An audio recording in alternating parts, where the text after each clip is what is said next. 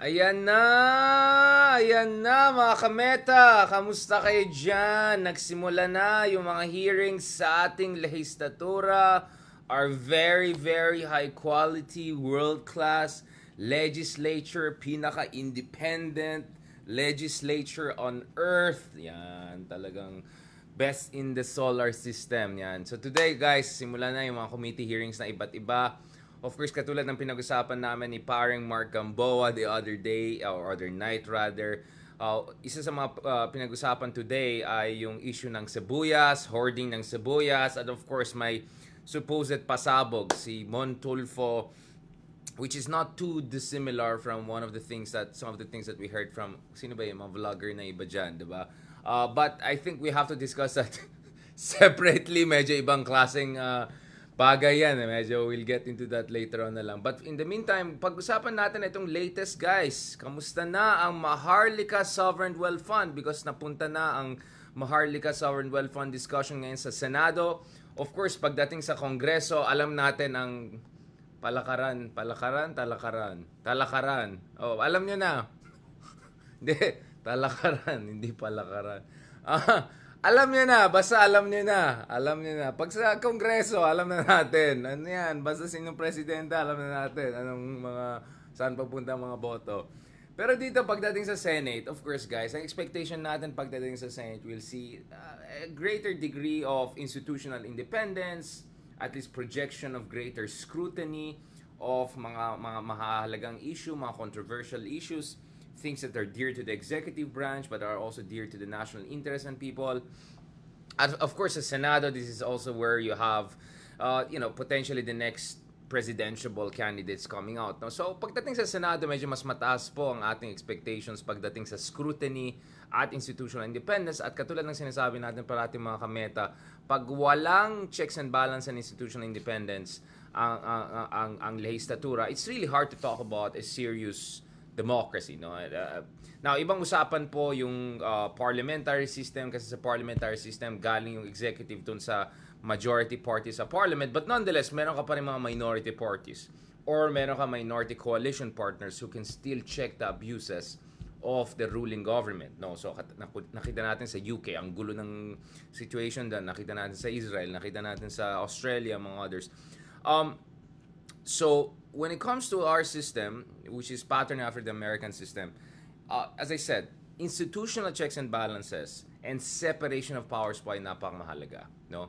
Yung idea na sunod-sunuran lang lahat dapat sa presidente dahil nakuha niya yung pinakamaraming boto, hindi ko alam saan galing yung mga taong ganun nagsasalita. I don't think they understand what's the basic notion of democracy. Baka gusto po nila Kim Jong-un system or Tatay Xi system, Dada Xi system, or gusto nila mag-Russia. O pumunta na kayo dyan, mauna na kayo. Alright? Huwag nyo na isama yung mga tao dito. Dahil ang gusto po natin dito ay demokrasya at yung tunay na demokrasya, which wala pa tayo, unfortunately. But, that doesn't mean we should make the situation worse by, you know, uh, not valuing the importance of institutional checks and balances at yung kailangan na gagawin ng legislatura para siguraduhin na hindi inaabuso ng ng privileges and powers ng executive branch. It's just part of how democracy works. So kung gusto mo yung isang bansa na sunod-sunuran lang lahat, yes man lang lahat, support lang natin, ka unity, unity mga ganun, respect my opinion on yon, ayan, punta na kayo sa Putin's Russia, mas bagay kayo dyan.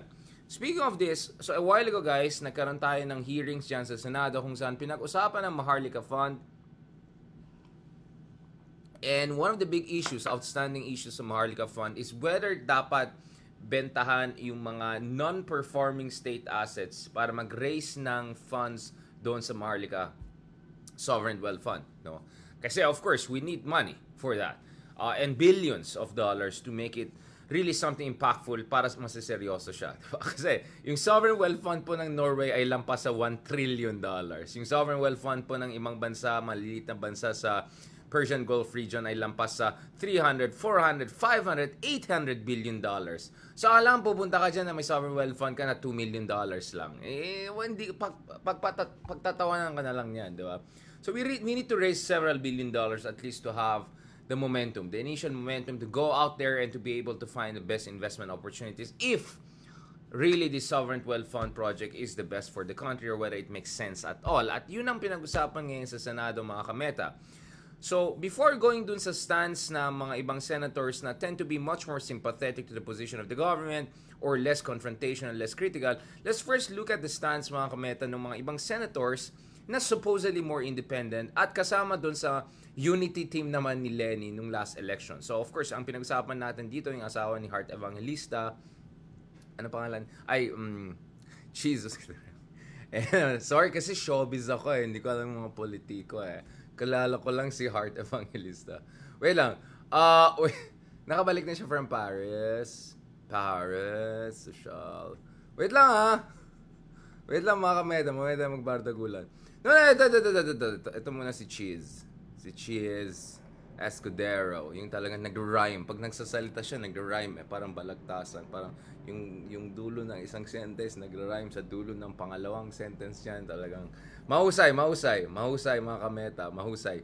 Nasaan na tayo? Ah, ito, ito, ito, ito. Oh, by the way, ah, happy first fe- uh, day of February. God bless us for this month. God bless you. Hopefully, this month will be a little bit better than the previous month. Um, more interesting, more exciting, uh, and more encouraging. Kasi last month, grabe, ang dami nangyari. Tapos, nakaguluhan lang tayo. Ito, ito, ito, mga kamay. Lagyan natin yung stance ni Jesus Cordero. Let's see ano yung stance niya sa issue na yan. Because ayon sa kanya, may mga loopholes dyan. May potentially problematic provisions dyan sa... Wait lang ah. Ayusin natin mga meta. Halimbawa na lamang, wala sila, sila handa, wala sila sa lugar na madali ng Senadong ipasa agad ito sa lalong madaling panahon.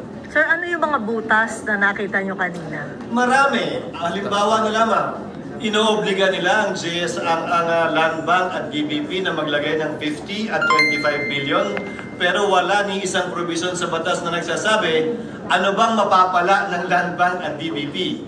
Pinag-uusapan agad nila net earnings ng gobyerno na ibibigay sa social welfare projects, na i-invest sa iba't ibang proyekto ng pamahalaan, pero walang sinasabi ni Hani Ho kung magkano ba mapupunta sa, D- sa DBP at Land Bank sa perang nilagap nila ron. At may mga dagdag katanungan pa. Meron tayo halimbawang Agri-Agra Law na nagsasabi na dapat mag-invest ng pondo ang Land Bank dahil Land Bank naman talaga ang pangalan ng DBP sa agrikultura na binubuo ng 60% ng ating ekonomiya. Lumulusot lamang ang Land Bank at DBP dahil ayaw pumayag ng Bangko Sentral na mag-invest ang Land Bank at DBP sa isang sektor lamang. Dahil baka delikado raw yung maging ah, fiscal position ng bangko. Halimbawa magkabagyo, magkabaha, e di lugi yung bangko. Pero sa kaso ng Maharlika Investment Company o Fund, wala silang pakialam at willing silang talikuran nito, kalimutan ito at sabihin, okay lang maglagay kayo ng 50 billion dyan. Okay lang maglagay kayo ng 25 billion dyan. Kung pwede naman palang gawin yun. At Ulitin natin sila mga wala sila sa lugar na madali ng Senadong ipasa agad ito sa lalong madaling panahon. Sir, ano yung mga butas na nakita nyo Natin, ah, check kanina? natin. Marami. Halimbawa na lamang, inoobliga nila ang GS, ang, ang uh, Land Bank at DBP na maglagay ng 50 at 25 billion pero wala ni isang provision sa batas na nagsasabi ano bang mapapala ng Land Bank at DBP. Pinag-uusapan agad nila net earnings ng gobyerno na ibibigay sa social welfare projects, na i-invest sa iba't ibang proyekto ng pamahalaan, pero walang sinasabi ni Hani Ho kung magkano ba mapupunta sa, D- sa DBP at Land Bank sa perang nilagap nila ron. At may mga dagdag katanungan pa. Meron tayo halimbawang Agri-Agra Law na nagsasabi na dapat mag-invest ng pondo ang Land Bank dahil Land Bank naman talaga ang pangalan ng DBP sa agrikultura na binubuo ng 60% ng ating ekonomiya. Lumulusot lamang ang Land Bank at DBP dahil ayaw pumayag ng Bangko Sentral na mag-invest ang Land Bank at DBP sa isang sektor lamang. Dahil baka delikado raw yung maging ah, fiscal position ng bangko. Halimbawa magkabagyo, magkabaha, e di lugi yung bangko. Pero sa kaso ng Maharlika Investment Company o Fund, wala silang pakialam at willing silang talikuran nito, kalimutan ito at sabihin, okay lang maglagay kayo ng 50 billion dyan. Okay lang maglagay kayo ng 25 billion dyan. Kung pwede naman palang gawin yun. At So ito ah, mga kameta. So nakita natin na first of all, naka, napapansin ng mga ibang senators, especially mga more independent leaning senators, yung mga loopholes, mga problematic provisions dun sa proposed Maharlika Fund na more or less easily na pinasa dun sa lower house, no? Pero sa upper house, upper nga, 'di ba? Expectation mo na mas masinsinan, no? Yung pag-check nila dito sa Maharlika Fund na yan, doon sa mga proposals na yan. Now, so one issue is that, kasi di ba ganito yung problema mga kameta, no? Noong una sinabi, kunin natin sa GSIS, SSS. So dami na galit, especially mga pensioners. At alam natin yung fiscal stability ng GSIS and especially SSS has been under question for quite some time. And nakita natin within the first year of President Duterte pa lang yung SSS naging malaking issue, no? Uh, yung monthly for instance pensions uh, and whether it's sustainable. So ang ginawa nila sabi nila, oh doon na lang tayo kukuha sa central bank, 'di ba? So parang nagsho-shopping sila kung saan kukuha ng pondo. Doon sa Central Bank naman, sinabi naman ng uh, si ni Medalla, ni Felipe Medalla, sabi na, wait lang, parang I'm not sure na best idea yung kukuha tayo sa reserves ng central bank. So sabi na, okay, sige, wag na lang. Kuha na lang tayo doon sa, di- sa dividends na kinikita ng Bangko Sentral. And that also came under questions in terms of whether this would undermine the ability of the central bank to properly defend the Philippine pesos and also ensure monetary stability sa Pilipinas. So ngayon naman ang issue, oh, kukuha na lang tayo sa Land Bank or mga Development Bank of the Philippines. Ang issue naman dito is, syempre yung mga land bank na yan, kailangan dapat ininvest nila yung mga pera nila dun sa agricultural sector development, food self-sufficient de- development, rural infrastructure, yung mga bagay na talagang kailangan talaga ng masinsina na investments and proper blueprint for national development. Mga kameta, pag pumunta ka sa mga probinsya ng mga bansang katulad ng Vietnam or Indonesia, forget about Thailand. Medyo ahead na masyado sa atin ng Thailand or Malaysia ang ganda ng mga aspalte, ang ganda ng mga ano nila, yung mga basic infrastructure nila, ang ganda ng irrigation system nila. Eh bilang acting agriculture secretary, dapat alam ni President Marcos talaga na you rather focus and strengthen and expand the capacity of existing institutions that have to deal with improvement of the basic infrastructure and the rural infrastructure in the country. Yun pong dapat ayusin natin yan, no? So now, you have some of the more independent leaning senators and independent senators like Jesus Quedera mentioning some of the loopholes that they're saying or problematic implications or unintended consequences of getting funds doon naman sa Land Bank of the Philippines. Now, before going dun sa sense ng uh, some of the senators like Angara and Paul on, on whether dapat bentayin na lang yung mga ibang state assets to raise funds, tignan naman natin yung sinasabi ng business sector. No? So, interesting din yung sinasabi ng business sector because some of them are beginning to be a little bit more vocal about some of their misgivings about the situation. No? Uh, So let's look at what uh, commercial bank uh, venture capitalist expert have to say. So for instance, ito po yung interview uh, kay um, Stephen Conjing, international investment banker. Mahusay po siya. I really suggest you guys check yung mga interviews niya on YouTube. Usually with ANC siya, uh, medyo English speaking. Pero mahusay. Mahusay yung pag-explain uh, niyang bagay. Sabi niya, nothing is really being perceived in terms of whether sustainable itong Marlica Fund and all. People are just being polite. I think he's referring to the business community here. There's nothing to consider because there's really no real proposal, no? Uh, the president is just talking about what he would like and concept and people are being polite. So it's, it's more generic, etc. So dapat na pin down talaga yung details.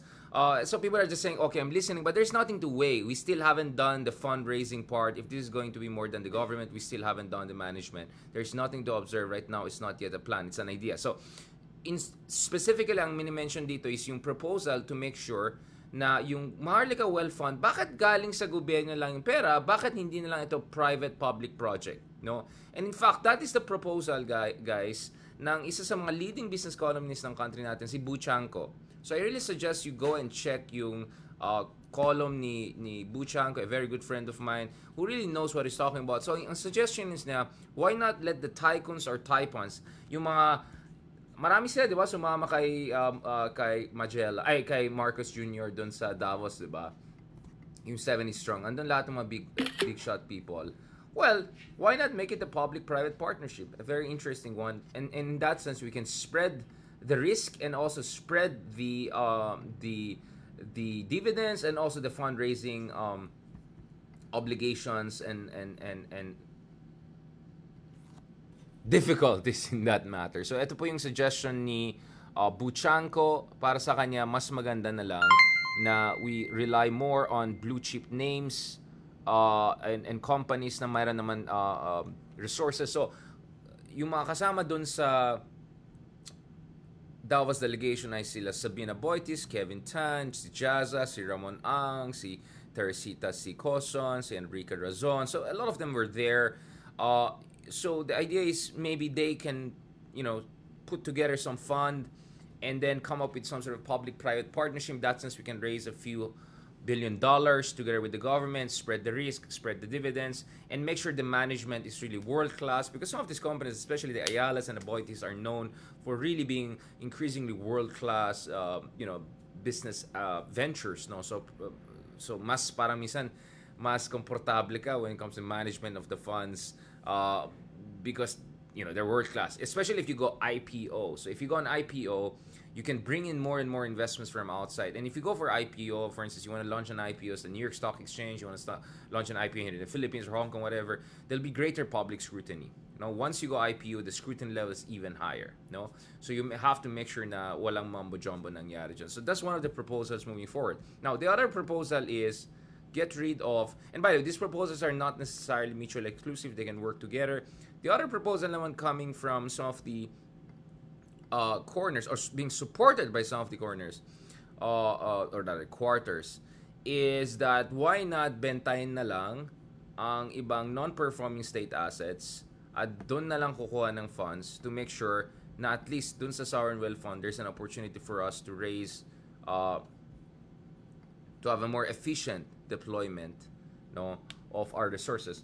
So si Senator Poe, who's a de facto independent senator and is someone known to make really calibrated statements on issues over the years.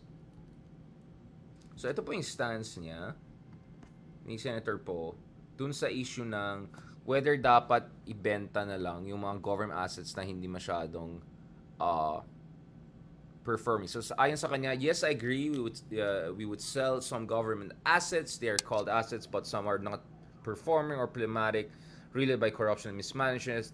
Thus, maybe handled better by the private sector. The sale, however, should be done transparently to the highest bidder.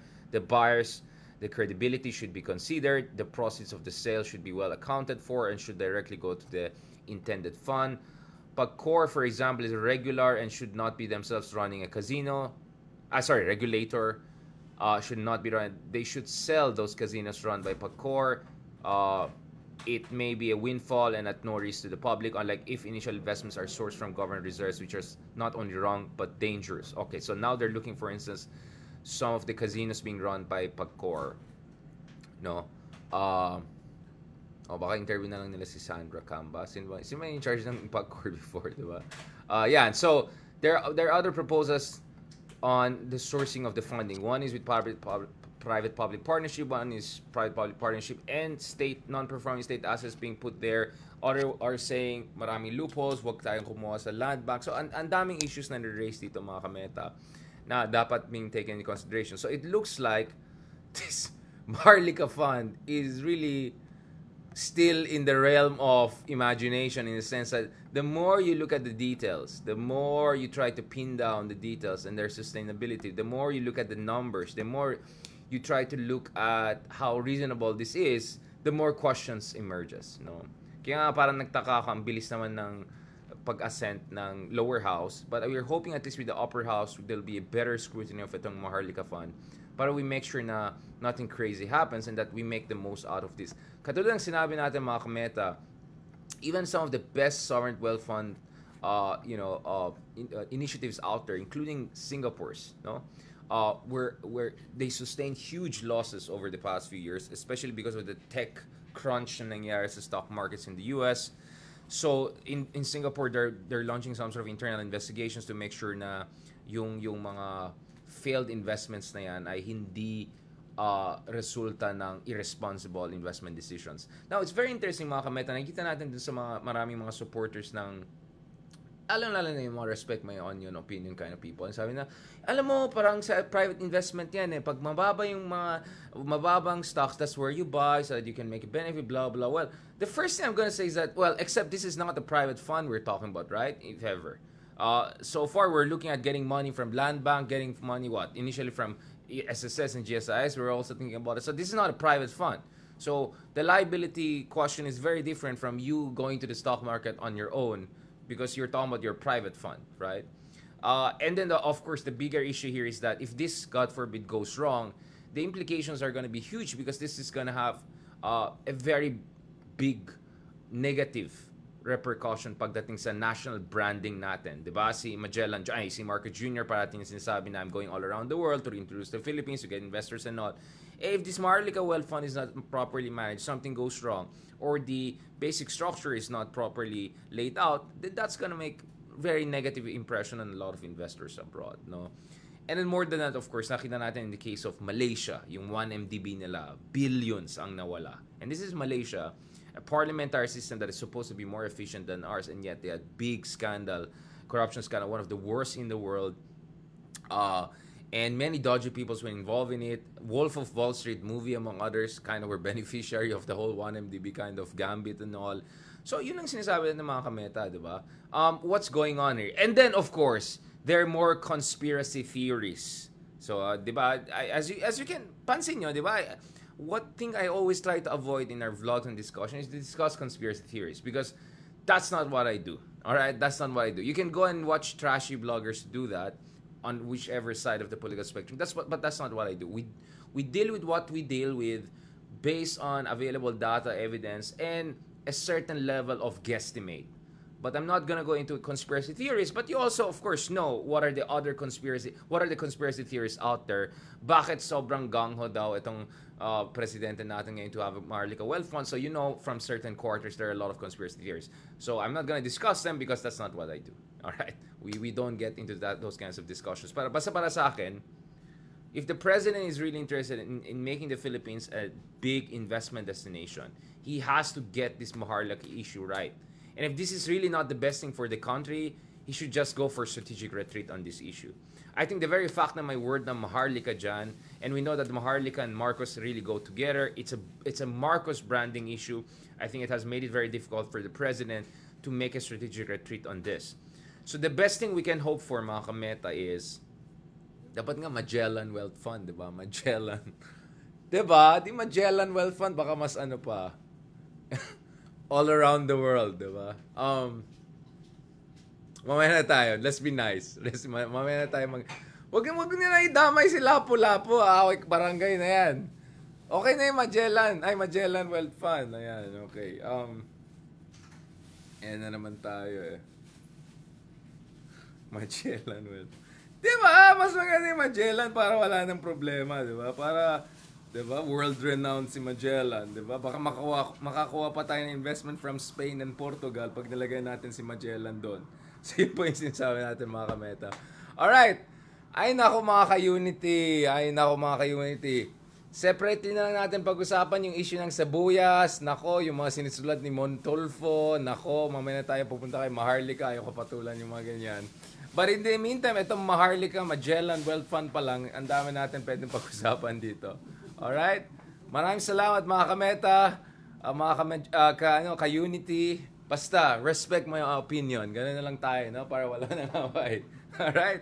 Thank you very much mga kameta. God bless. Talk to you soon. Oh, wait lang. Mag-thank you muna ako dun sa mga uh, mga ating mga supporters, mga nagbibigay ng moral support sa atin, mga kamagellan. Salamat ulit. Salamat kay Kat Rodriguez, kay Mitch Tencho, as always, kay kay Eden Olona, thank you so much, kay Ma'am Jocelyn Lomberio, Riz Annie, among others. Thank you so much kay Michael Uy, I really appreciate it. Um, Oo nga, no, why not Magellan Wealth Fund na lang?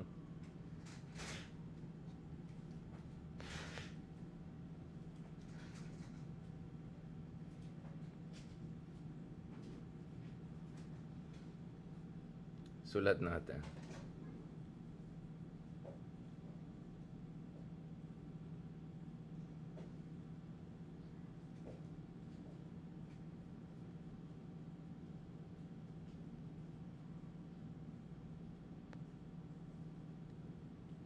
Ayan, mas global. Alright, mga kamajel, ay mga kameta, thank you very much and talk to you soon. God bless.